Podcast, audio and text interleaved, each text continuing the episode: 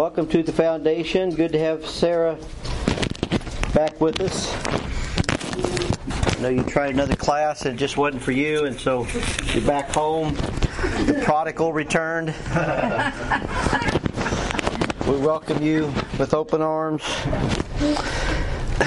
Just kidding. There's, you, I don't think you can make a bad choice here. Uh, I did want to make mention that uh, Brother Pat is going to teach next week. I've asked Pat to do uh, uh, talk about the man Jeremiah a little bit.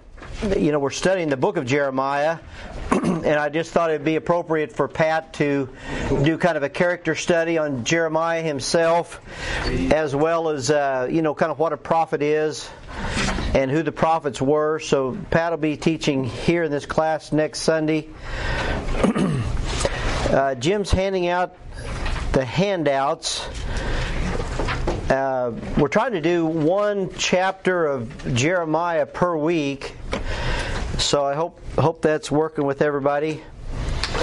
Uh, I think we could probably, you know, take longer on each chapter, but you know, we we want to get through it in somewhat of a timely manner. And so, if you do have questions and we do skip over something you wanted to ask about, please do that. We're trying to make application. you know, this uh, I told you.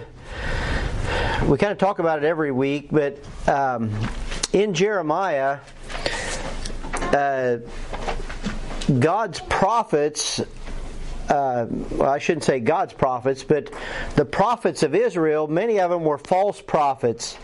And I, am reading through Jeremiah right now, and uh, I read I read this morning where the prophets were committing adultery. So th- this is like the leadership of the nation. There's adultery going on with the leadership it talks about the priests, the priests who were to be making intercession, the priests who were to be making sacrifices. The priests were, uh, you know, defiled. They were corrupt. And even uh, the thing I read this morning too that the pastors, the pastors were scattering the sheep instead of feeding the sheep. So the prophets, the priests, and the pastors, if you think of those P words, the prophets, priests, and pastors, all the Israel's leadership, even the even the king was uh, corrupt. And and what I am, uh, I'm going to grab Jim's pointer here. I don't know if you can uh, see on the screen. I made it about as big as I could, but um, I'll raise it up a little bit. If you see the top line on the screen, you'll see uh, Jeremiah was contemporary with Zephaniah. We have a book in our Bible uh, after Zephaniah, and the they were prophets. They were contemporary with Josiah, and uh, this Jehoahaz, I believe he is the son of Josiah, and he's also called Shallum. And uh, the, so as we read Jeremiah 7, uh, this Shallum is the king at the time that Jeremiah is prophesying right here in Jeremiah 7. And so the, these guys had, had their problems, and um, you know, it, it's really a state of confusion because these false prophets who are supposed to be the leaders, Jeremiah is kind of in contention with the false prophets. And so you can imagine being God's people at the time and trying to hear his words. You're hearing false prophecies, you know, we need to stay and stay in Jerusalem and fight the enemy. And Jeremiah is saying, no, we need to go ahead and go into captivity because it's too late. And uh, so the people are kind of getting mixed messages, and they really have to. Uh, it's really a time of confusion for the common man. And is that not like, you know, 21st century America? That it is a little bit confusing. I, I can listen to CNN and hear their spin on the same thing that Fox is talking about, and they're they're talking about the same situation, and they both got a spin on it. And uh, probably the truth is in the middle somewhere. They're probably both not quite right. so it is, it is a confusing time. Uh, even in, in churches, there's a lot of uh, different doctrines. There's winds of and it's easy as God's children to be tossed to and fro. And so we are uh, we're anchored in the Word of God. We're in the Church of God, and uh, you know we need to be prayerful. Jim had these seven or eight announcements and, and, they're all important. Uh, there's people joining our church this morning. There's uh, baptism took place last week, and there's at least two, maybe three more on the Easter. And so there's a synergy here, and so I, I want you to be part of it. So if you have questions, uh, uh even even the work day, you know, God gave us a perfect day. I I sent Brian an email just of what got done, and I, I failed to mention, you know the key player in all this was the Lord because nobody got hurt. We had about 10 people from church and uh, six or eight from the drug court. We had at least 20 people working around here doing different things yesterday, and it's just a blessing. Uh, you know, the, the church, the building is just kind of the the skin. I mean, the people are the are the church. People are the church, and and yet as visitors come, we, we want the property to be presentable. And you know, the property is uh, 15 years old almost. Our building, uh, it was finished in 07, and yeah. And so, uh, you know, there's just a lot of upkeep. So, anyway, thank, thanks for everybody that helped with that. Let's uh, turn to uh, Jeremiah 7, is where we're at this morning. Hey, Angie, give me one of those, would you? The, no, the uh, other. Yep. And somebody read the first two verses, if they would, for us. The word came to Jeremiah the Lord Stand in the gate of the Lord's house, and proclaim there, there this word, and say, Hear the word of the Lord, and all ye of Judah that enter in at these gates to worship the Lord. And one more. Thus saith the Lord of hosts, the God of Israel, amend your ways and your doings, and I will cause you to dwell in this place. And what I wanted to point out there in verse 3, other prophets use this same phrase, but when you see a thus saith the Lord, I just think that's a cool statement. God saying, Jeremiah, I'm sending you, and this is what I want you to say. And so Jeremiah is saying, Thus saith the Lord, because God told him to say it. And uh, we all kind of need a thus saith the Lord in our life, don't we? Yeah. Like, hey, Jim St- Stovall, thus saith the Lord. No, I mean, we, we need that. I, I need that because otherwise, if you just listen to the news, thus saith the news, uh, you could be right and you mightn't be wrong. Would the, uh, the, the most reasonable reaction to things like that with everybody would be rebellion, wouldn't it? With a lot of the people? Well, I, I suppose people are, that are not here this morning might not want to hear that. Uh, yeah, I'd say you're right. But uh, in your handout, I, I mentioned that th- this phrase occurs 32 times in Jeremiah, and uh, we, we we said that we said that um, Jeremiah was really, uh, I believe, claiming Jeremiah 15, 16. It says, uh, Thy words were found, and I did eat them, and thy word was. Um, uh, well, is that what it's? Uh, let's let's look at 15, 16. this is kind of all of our memory memory verse, Jeremiah 15, 16. If I turn two pages. Thy words were found, and I did eat them, and thy word was unto me the joy and rejoicing of mine heart. For I am called by thy name, O Lord God of hosts. So Jeremiah was called of the Lord, and and his, he thanked the Lord uh, he, that he found his words, and his word was unto him the joy and rejoicing of his heart. So that that's sweet. And then uh, notice in Jeremiah seven verses 4 through 7, it says, Trust ye not in lying words. And so th- this is what the false prophets were saying. The temple of the Lord, the temple of the Lord, the temple of the Lord are these, For if ye thoroughly, thoroughly amend your ways and your doings, if you thoroughly execute judgment between a man and his neighbor, if ye oppress the stranger, the fatherless, and the widow, and shed not innocent blood in this place, neither walk after other gods to obey uh, other gods to your hurt, then will I cause you to dwell in this place in the land that I gave to your fathers forever and ever.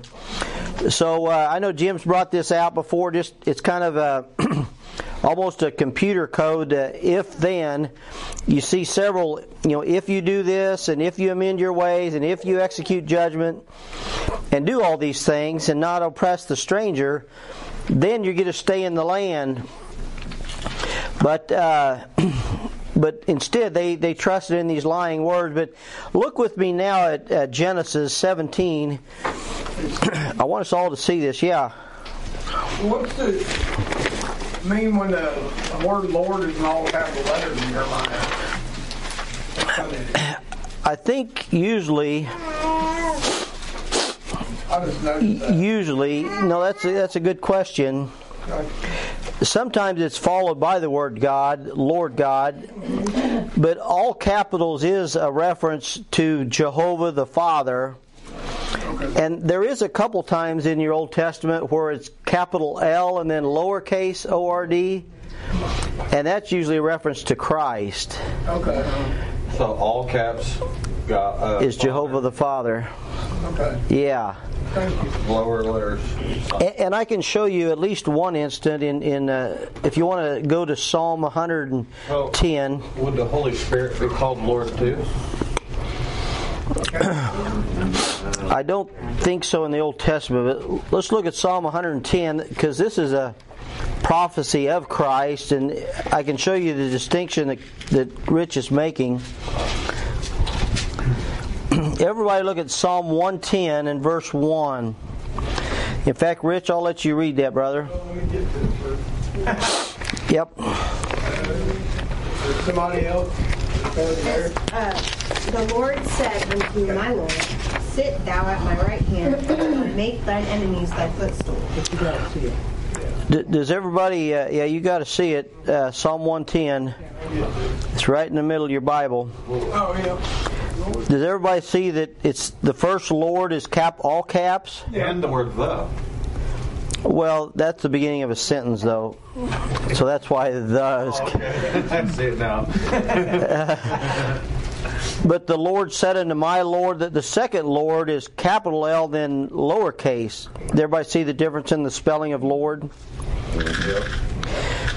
And so that's like Jehovah God said unto my Lord Jesus, uh, Jesus, you stay at my right hand until I make your enemies my thy footstool. So Yeah. it's a that's cool, isn't it? yeah, I can read it better that way. Then there's some that are all small letters. Jehovah to Jesus. Yeah, there is some. Angie's pointing out that Genesis 18, 12, you were getting ready to take us to Genesis 12, where Abra- or Sarah calls Abraham Lord. Then they're all small. Yeah, so Angie's saying that Sarah called Abraham Lord, all lowercase, and that is a some Old Testament ladies reverenced their husband and called him, and and even uh, you know English Parliament they have Lord so and so, Lords and ladies. Lords and ladies, and it's a very formal reverence type of thing, but they're not calling. Sarah doesn't call Abraham her God. She's just reverencing him that he uh, is the Lord of her, her life and her covering. And yeah, it's a respect thing. So good comment, Angie. So yeah, there's all three ways of. I have Angie call me Lord in our in our home. Whoa, whoa! Here's some laser eyes. Good thing she didn't have a tomato. You come out of that farm. So just starting now, you can do that. I'll try to. Well, if you want to be biblical, yeah, I'm just. Oh, oh, that's funny. All right, let's look at Genesis 17 now. Uh, Rich, that's a good word, brother. Genesis 17. This is my favorite place to go. Uh, most people go to Genesis 12, but Genesis 17 is verse 8 is like my favorite place to show that the the land the promised land belongs to the Jews. So Genesis 17, 8. Um, Carol, do you have that? Yes. And I will give unto thee and to thy seed after thee the land wherein thou art a stranger, all the land of Canaan for an everlasting possession, and I will be their God. So yeah, this is a great promise because when when Abraham was called out of the Ur of the Chaldees, and uh, let's see if I can put that map up there for you.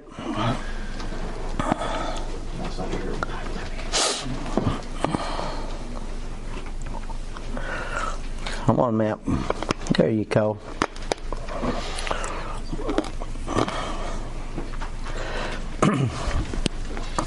so yeah, um, you know, a- after after the flood, uh, a lot of the people uh, gathered around this area and they built the Tower of, of Babel.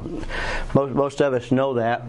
Um, so, right here's the word Ur. And I I believe Chaldees was in uh, reference to their language, if I'm not sure. The Chaldean was a people group. A people there. group that lived here. Yeah. I don't, here, here's a little teaching point. Uh, we've all heard of anti-Semitism. Yeah, anti-Semitic. Now, What, what does that mean? That means they're anti-Jew. But do you know why? Why do they call it anti-Semitic? Why do they call it? Semitic. Um, it, it it's because uh, um, it, it's a reference to the dialect of the descendants of Shem. Uh, he uh, no no. Uh, Abraham uh, is a descendant of Shem, so the Shemites uh, had a, a dialect language of Semitic, and so if you're anti-Semitic, you are anti that group of descendants of Shem, which is the Jew. So that, that's a little bit of a, a teaching point. But uh, so when, he was called out of the Ur of the Chaldees, he settled up in uh, Hebron. I don't see Hebron in here. But then uh, God called him into the promised land, which, and uh, so after he had he had got in the promised land and he built an altar and he thanked God, and then there was a famine in the land and he ended up going down into Egypt for a little while, and coming back. But God told him that the the land that he walked through is what he would give him, and that there's a, a certain there's a spiritual aspect to this but you know when moses was met with god at the burning bush he was to take his shoes off because he was on holy ground and it was god's ground so abraham or moses there's something about ownership. I mean, you know, animals are territorial. And they'll they'll mark off their territory by walking around it, right? Well, God did that too. Uh, because he says that that the land that you walk through is the land I'm going to give you. So it, it kind of appropriated, and so I, the, the comment I wanted to make there is just that. Uh, as we we are to walk in the spirit and as we walk in the spirit we we kind of own that land that we're walking in we're progressing through and walking is a forward progressive you know, uh, continual movement of walking, and so we are to continue to walk in the Spirit, so that we don't fulfill the lusts of our flesh. And in doing that, we appropriate, we we become owners of what God teaches us while we're walking through uh, the areas of life that we would to take possession of. And and so I gave you several references on your handout, but this thing of the promised land. even though when the Jews came up out of Egypt, the Canaanites were there, God, because of their wickedness, God uprooted them and gave it to the Jews. So uh, you can't maybe argue that the Jews once long belonged to the descendants of Ishmael and the Hamites or the the Canaanites, uh, but God gave it to the Jews, and it's there. It says for an everlasting, pro, excuse me, possession. And so, as Jeremiah is telling them, they're going to get kicked out of the promised land. They're going to have to go back to Babylon, where Abraham come from. Uh, he's going to he's going to he's going to restore them and bring them back to the land. Uh, so the word Abraham goes in your blank. The Canaan land was given to Abraham and his seed. Kind of coming apart up here. Thank you, Tom. And I put in your teaching point there, and this is not my word, it's something I read I thought was good. Egypt was the land of not enough, the wilderness was the land of just enough, but the promised land is the land of more than enough. And I, I like that statement because uh, we've all spent some time in Egypt, and it was not enough and we've all been in the wilderness and maybe we got through it and we had enough but you know jesus came that the thief the thief cameth forth not but to steal kill and destroy. But jesus came to give us life and life more abundantly. So we, we can have the abundant life and we can have more than enough. And so uh,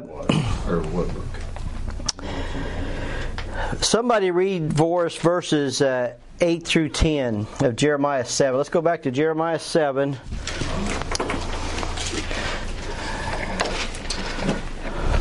Behold, you trust in lying words that cannot profit. Will ye steal, murder, and commit adultery, and swear falsely, and burn incense unto Baal, and walk after other gods whom you know not? In verse Come 10. stand before me in this house, which is called by my name, and say, We are delivered to do all these abominations? Yeah, so the, the Jews were so proud that, you know, they had the temple and God is saying, you know, you're stealing, you're committing adultery, you're murdering people, you're swearing falsely, you're burning incense to Baal, and you're walking after other gods. Then you come before me, and you say, well, we're, we're we come into your house, the temple. Yeah, we're delivered from all that, and and they're making real light of it. And so I, I, put a reference on your handout, another the next blank there. All things are lawful for New Testament believers, but all things edify not. And so uh, we're, we're most of us are familiar with lesson 13 of discipleship. It's called Liberty in Christ. And one thing that kind of resonates because, you know, lesson two is on eternal salvation, it's eternal security. We, we know we can't lose our salvation. And so sometimes we go to the other stream where, yeah, we've got liberty in Christ. We can listen to whatever we want. We can look at whatever we want. We can do whatever we want. Uh, but those things don't edify. So, yeah, we're not going to lose our salvation, but we do lose fellowship with the Lord, and we do. And so, uh, did you say edify is the one? Yeah, edify goes in your blank. Does anybody know what edify means? To build up, yeah. So uh, that's one of the main reasons for the church is to edify the believers, to build them up in our most precious faith. so, uh, so, so the question is, as believers, can we do whatever we want? No. Yeah, but what Technically, yeah. Everything, every, everything is legal, but not everything is profitable. Yes. So, so we can do it- anything, but why did somebody say no? Consequences Yes. for not following God's word. So, so, so the way it was taught to me, uh, I give credit to Royal here. I remember a lot of things. Royal was just good, good for me, and still is. But uh, he he says instead of putting the word "but," you can do every anything you want, but he he he don't even say "but." He he says you can do anything, however. he uses however instead of but for the reason you said.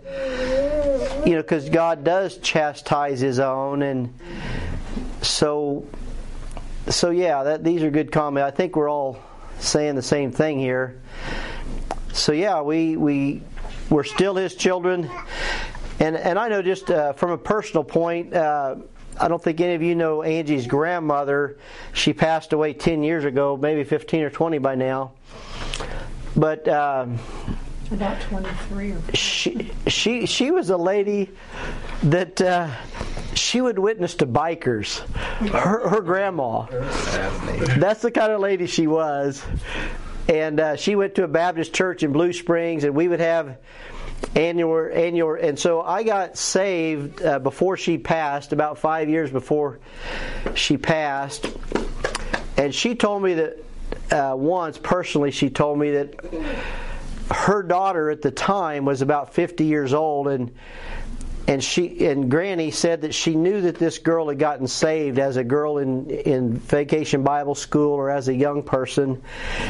And she got into drugs and men and and at 50 years old she told her mother Angie's grandmother that uh, I knew God was with me all the time, and that helped Granny to know this thing we call sal- salvation is you're secure in your salvation. That even though she'd wandered for from the time she was 10 till the time she was 50, uh, the Lord, you know, so the Lord's with you, and He's either a prisoner or a guest, right? You, you know, uh, the Lord can either be a prisoner or a guest in your life, and because he, He's with you wherever you are. So, uh, all things are lawful, but not all things, but all things edify not. Uh, so, God, in verse 11, it talks about God's house.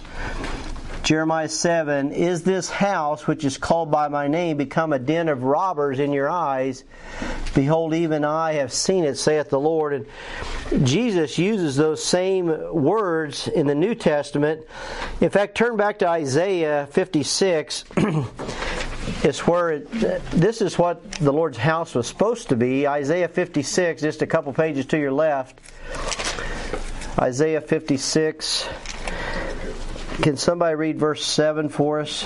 56 7. I got it. Even them will I bring to my holy mountain and make them joyful in my house of prayer. Their burnt offerings and their sacrifices shall be accepted upon mine, mine altar.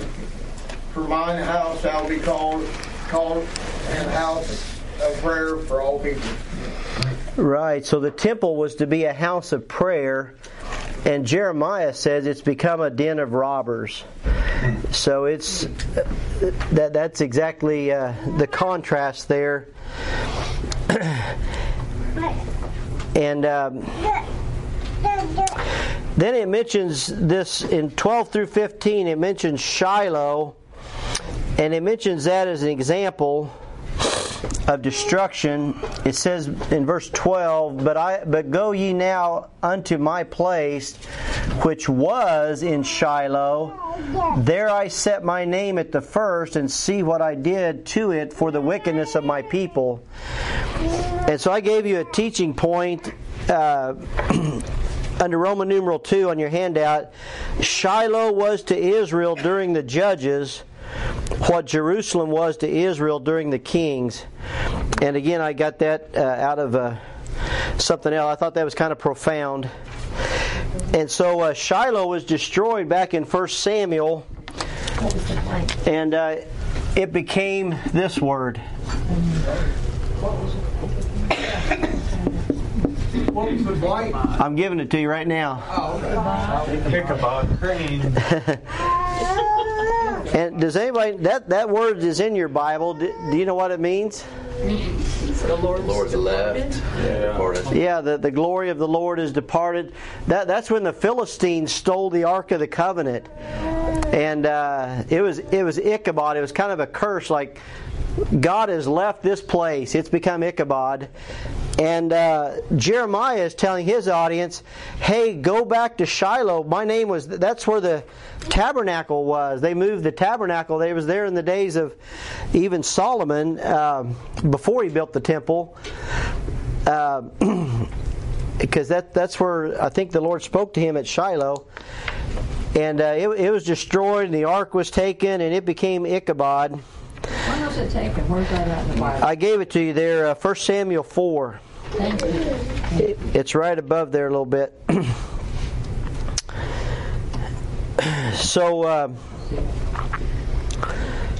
anyway, in verses 17 and 18, sin was open and rampant in the streets of Jerusalem. Uh, somebody read 17 and 18. I'm going to get a drink of water. Seest thou not what they do? Seest thou not what they do in the cities of Judah and in the streets of Jerusalem?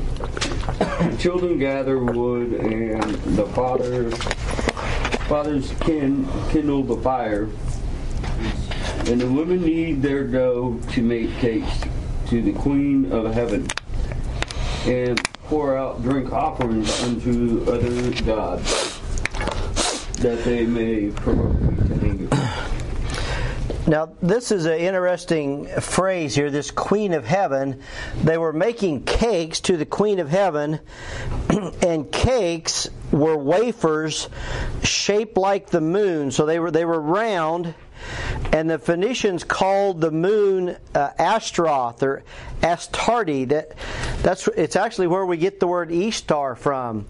Ashtaroth, Ashtar, Easter it's from the Phoenicians, and uh, see the the uh, the Passover was on the it was a set date. It was the the 14th day of the first month on the Jewish calendar, and uh, Easter moved around because it. it it uh, followed, you know, like the spring equinox or Solstice, yeah. solstice, and uh, that's why Easter's on a different day every year. But on the Jewish calendar, the Passover is always on the 14th of the first day of the month. So even though we kind of celebrate Easter, we're celebrating that uh, Jesus rose from the dead. Uh, right after the Jewish Passover, the first day of the week. And so uh, th- this is kind of appropriate as we go into this because Easter, Easter, it's kind of a pagan holiday in origin, and these these little cakes that they were worshiping this Queen of Heaven, and they were making idols. They they cut the wood, they kindled fire, they they made the dough. Uh, these little round wafers uh, are essentially the same as uh, like the Catholic uh, host, the the uh, the wafer, and so uh, it's it's really a counterfeit of Christ's broken body. Uh, the unleavened bread that we partake of to symbolize the Last Supper. So, so again, it it can be confusing, but the Bible makes it clear. Uh, so these cakes or wafers became the host. It's a counterfeit of the Lord's Su- Supper element, and this Queen of Heaven is a false worship. And at the bottom of your first page there, this Jeremiah 44. We might look there uh, before we turn the page.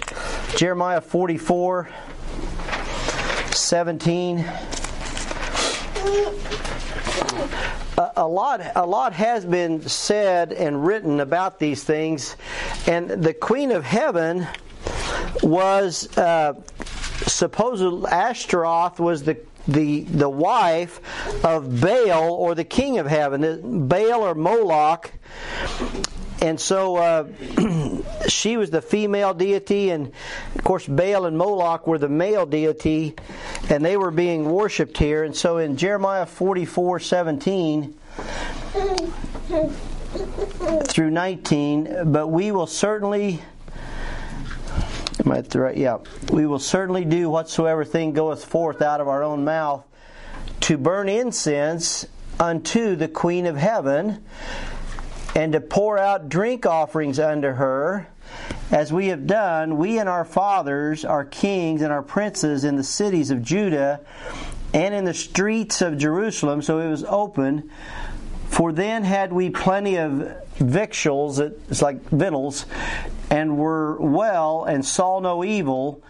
But since we left off to burn incense to the Queen of Heaven and to pour out drink offerings unto her, we have wanted all things and have been consumed by the sword and by the famine. And when we burned incense to the Queen of Heaven and poured out drink offerings unto her, did we make her cakes to worship her and pour out the drink offerings unto her without our men? Uh, question mark. Uh, so they were doing that, and they were saying we were prosperous as long as we were doing that. So we need to get back to doing that because we've been. Uh, so anyway, uh, and, and, you'll you'll even see this in Catholic literature. And I'm not really trying to bash Catholics, but they call Mary the Queen of Heaven. Have you have you seen that? Oh, yeah. They switched. In, yeah, Mary's the Queen of Heaven. In writing. And the co-redeemer. Mm. And that's and that's why they pray to her. And so anyway, uh, just kind of a little. That, that's kind of the tip of the iceberg, but nevertheless, it's good while we read through this to think on these things because uh, these things are confusion in our own life, right? So these are rampant in the streets of Jerusalem, and Jeremiah is condemning those things, and uh, so we, we we ought not participate in them either. So that's the thing about the Queen of Heaven, the false worship of a female deity. And uh, so, yeah, that's insightful, Pam. Thank you. And it says in verse 19 that God was provoked to anger. So, page two of your handout, the backside, uh, it says God's anger and fury will be poured out. in verse 19 of Jeremiah 7, do they provoke? Uh, do they provoke me to anger? Saith the Lord. Do they not provoke themselves to the confusion of their false faces? And so God is angry, and He's uh, uh, what I gave you in your blank there. Uh, do you remember when Jesus uh, prayed to the Lord on the night of his betrayal? He says, uh, God, uh, pray that you'll take this cup from me. Nevertheless, not my will, but thine be done. And this, he mentioned the word cup, and it, it's a reference to a Revelation where God has a cup of wrath. And Jesus doesn't want to drink that cup of wrath, but he says, Nevertheless, not my will, but thine be done. And so God is angry at this uh, false worship because he's done all this for his people and they're uh, rebelling against him. And so he's going to pour out his wrath and take them into captivity. So the word wrath goes in your blank. I said Jesus drank the cup of God's wrath so that we don't have to. And I don't have the reference there, but I believe it's 1 Thessalonians 1 where it says that we are not appointed under wrath. I think it's 1 9, maybe, of 1 Thessalonians 1. Uh, in fact, if someone was to ask you, you know, so Tom, you say you're saved. What are you saved from? And, and Romans says that we're saved from the wrath to come. I believe it's Romans 9. So when you say you're saved, uh, that means you have salvation. You, that means you're saved from the wrath to come. We don't have to go through the wrath, and the tribulation period is when God pours out His wrath, and uh, he, uh, hell is kind of where it's meted out, meted out. So yeah, so when we're, we're saved, we're saved from His wrath. and so, uh, all right, Roman numeral four. We got about 15, 20 minutes here. The Old Testament sacrificial system was broken, verses 21 through 28. And uh, it talks about uh, offering sacrifices in obedience to the Lord. But uh, let me let me appoint someone um, who hasn't read. Uh, Jim, would you look up the uh, 1 Samuel 15 verse? So I, I think all of us can kind of go through the motions of being a Christian, and we can smile, we can say we're doing okay, and we can come to church, but God wants our heart. And in uh, 1 Samuel 15 22 is a reference to making sacrifices to the Lord. And Samuel said, Hath the Lord as great delight in burnt offerings and sacrifices as in obeying the voice of the Lord? Behold, to obey is better than sacrifice, and to hearken than the fat of rams. Yeah, so God would much rather us obey and hearken to Him than He would for us to kill a ram for Him. So to obey is better than sacrifice. So we we need to when we do sacrifice for the Lord, it needs to be with the right heart. It needs to. This is a funny story. Most of you have heard it probably. But there's a story of the mom driving. Uh, she got a, a child in the back seat. This is before car seats. And uh, she's saying, Johnny, you need to settle down back there and, and you know quit acting up. And and then he gets to where he's standing up and bouncing he's jumping up and down in the back seat. You know johnny you got to sit down and and uh, finally you know i don't know if she somehow she makes him sit down. And and so sure enough johnny sits down in the back seat and she says thank you johnny for doing that and and he says well mama i'm i'm sitting down but uh, inside i'm standing up so he's obeying but he's like inside mama i'm still standing up and so he's it's not really with the right spirit that he's doing what he's supposed to and so uh, drake is that you are you ever like that? So good. You are being good today. Thank you. So uh, Israel didn't listen to the prophet. What did he say? Inside he's jumping around. All right, well we're not done dealing with you then yet, are we?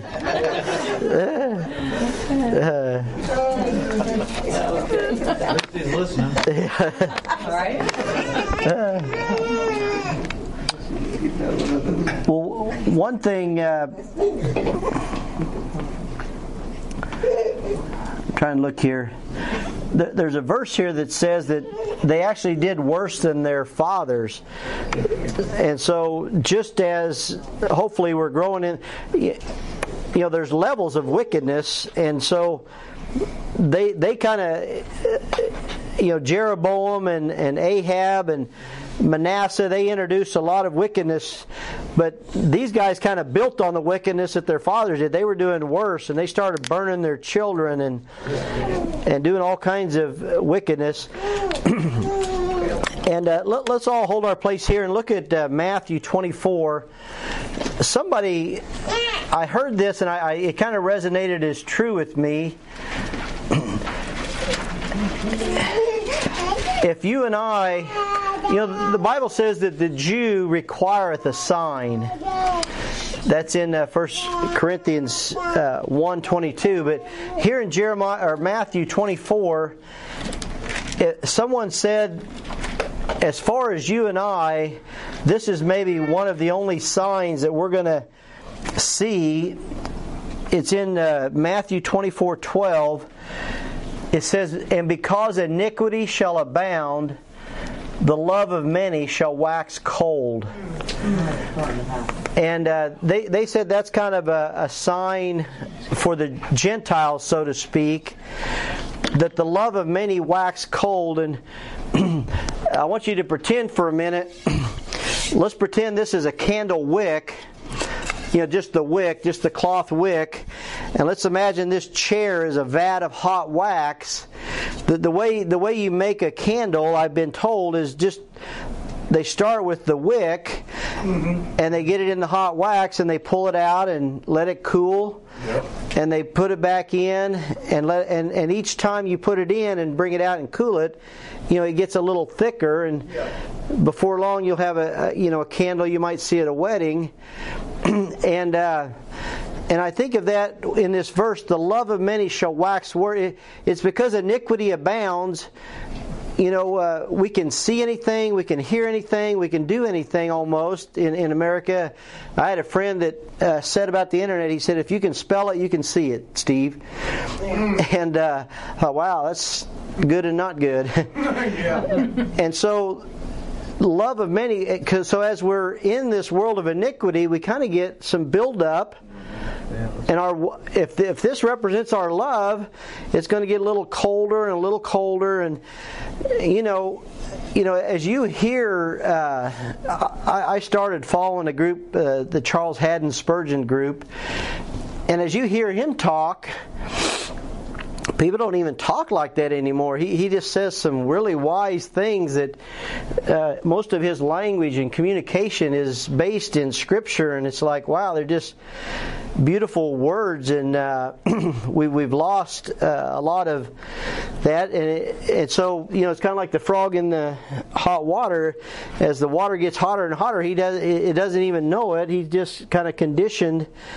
You know, it's like the person that lives near the railroad tracks.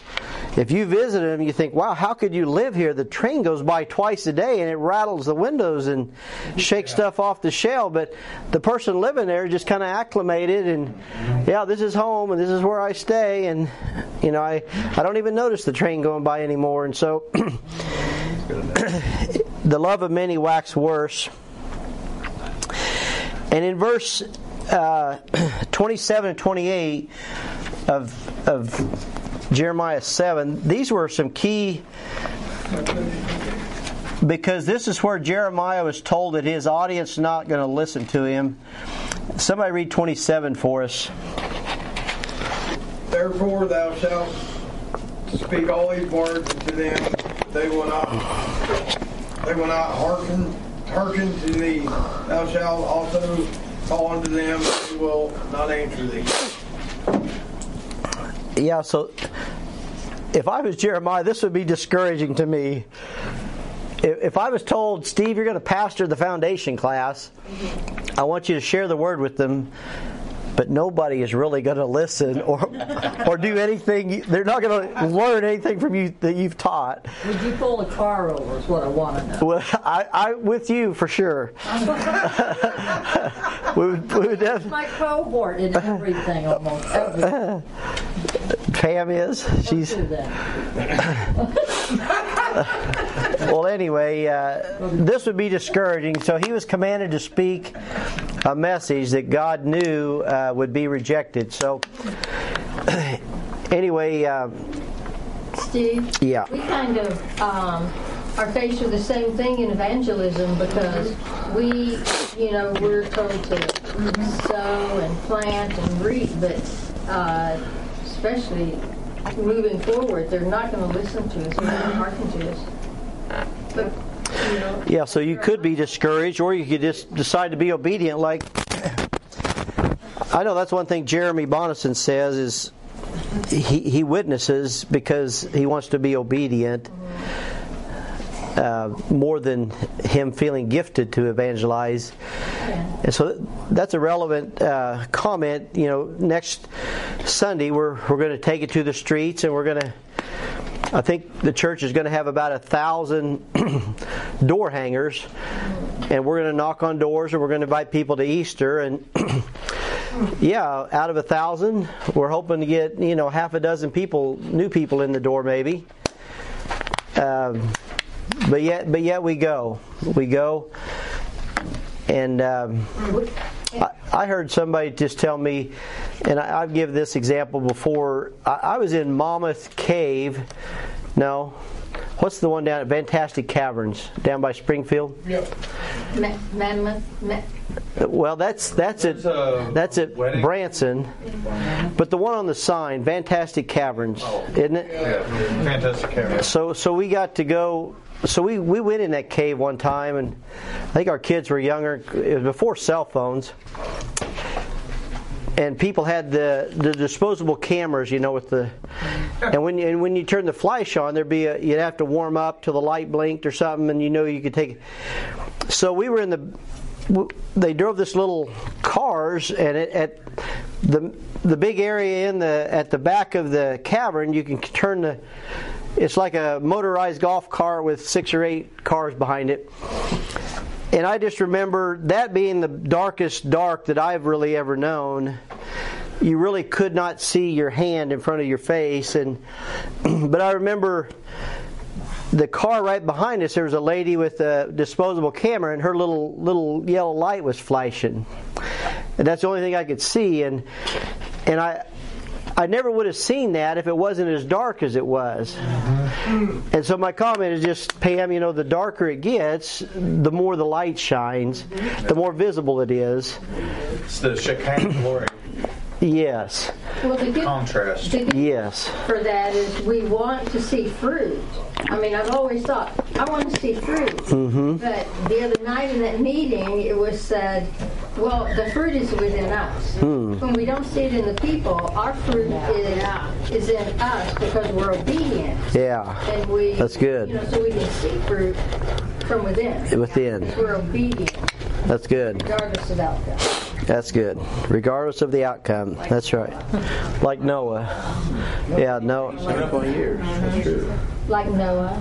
So they got, I think they got like another tablet, uh, Tower of Babel building or something over there. It's called 360 Tower. And it's a really, really super huge tall tower that uh, every single compartment on this tower rotates. Really? It moves constantly. It's always different looking. Is that in Dubai or is that in Babylon? Near Babylon? Dubai, right on the coast. They got these huge like seaport cities uh, that they've completely built and blown in sand and stuff, and, Yep. and then they made cities on them, and then they Yep. these huge towers right on the coast, and it's weird. Wow. They got so much money. There is, yep. Oil. Uh, your next point, Roman numeral 5, the temple was polluted, and uh, the people of Jerusalem were instructed to cut their hair off, and that was a, a sign of lamentation or disgrace. Uh, the word disgrace goes in your blank. And, and you know, when, when we were in Israel, uh, you'll think this is funny, and it kind of was.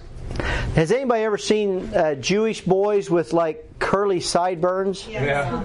You have? Yeah. And I asked our tour guide about that, and he he referenced a verse in the Bible where you're not to shave off the beard or bald the head or something like that. And so he said the Jewish boys let their because the longer their curls and sideburns are, it's more a sign of holiness. And he, he gave us kind of a biblical uh, verse for that. So he kind of gathered the whole group up and said, "Hey, this was a really good question because you see these boys with you know they got their hats on, but then they got the curls." And he said, "Yeah, that's more of a sign of uh, godliness. The longer they can let their sideburns to grow." so. Ji- Jim's taking this literally too. He, he's letting the beard grow. Yeah, that's So that was kind of interesting. Uh, I wanted to bring this out a little bit more, but in verse 32 here, it mentions this town of Tophet, uh, Jeremiah 7:32. Therefore, behold, the days come, saith the Lord, that it shall no more be called Tophet, nor the valley of the son of Hinnom, but of the valley of slaughter, for there for they shall bury in Tophet till there be no more place. And uh, it kind of the thing the thing I put I was going to have you put in your blank. This valley of Hinnon. Has anybody ever heard of this word? Oh, like the stuff that they use to draw. Oh, Gehenna. Yeah, that's where they do the trash. Yeah. is what they're referring. to. It was kind of they there was kind of a continual fire there. We didn't actually go down there. We we kind of seen where that. I wish I could have. So the Bible referenced the valley of Hinnon, or the son of Hinnon here, and in the there's this is actually a kind of a Greek word. This word is not actually in your Bible, but the Greek word Gehenna is there, and so yeah, Jesus made reference to this continual burning as likened to hell, where the fire goeth not out and the worm dieth not. So Gehenna is what goes in your next to the last blank. And then uh, let me give you this. In, in verse 34, it says, Then will I cause to cease from the cities of Judah and from the streets of Jerusalem the voice of mirth and the voice of gladness and the voice of the bridegroom and the voice of the bride, for the land shall be desolate. And uh, let me have you look up Isaiah 62 and verse 4.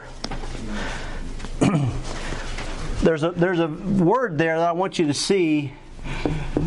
Isaiah 62, verse 4. And it's. Uh, it's right at the end of the, somebody read 62 4 for us. Thou shalt no more be termed forsaken, neither shall thy land any more be termed desolate. But thou shalt be called Hephzibah, and thy land Beulah, for the Lord delighteth in thee, and thy land shall be married. Yeah, is it one of my favorite songs? This I hope is it maybe sung at my funeral. Beulah Land. Does anybody like? I just like that song. It's a land where I'm going, and uh, the word Beulah means married. So this is your last blank. Uh, because God brings His people into His land, and the land is married. But uh, Jeremiah is telling his audience the voice of the bride and the bride, there's not going to be shouts of singing and rejoicing because the land's going to be desolate. But God does tell them in Isaiah that uh, the land will be married. The Jew will come back into the land because they are God's people, and it's an everlasting covenant that He gave to Abraham and his seed uh, forever. and so, anyway, that's Jeremiah 7. Uh, good stuff. Amen. Yeah, so it's uh, 14 after, and let's uh, go ahead and break. And uh, Tom, I'll have you sign off of Facebook. Thank you, girls and guys, for joining us. And uh, I'm gonna. Hopefully, I got this recording. and uh, gra- grab a donut for Ed's birthday before you leave. Where is old Ed? And his ride didn't make it, so he didn't make it. So I'm gonna. He live.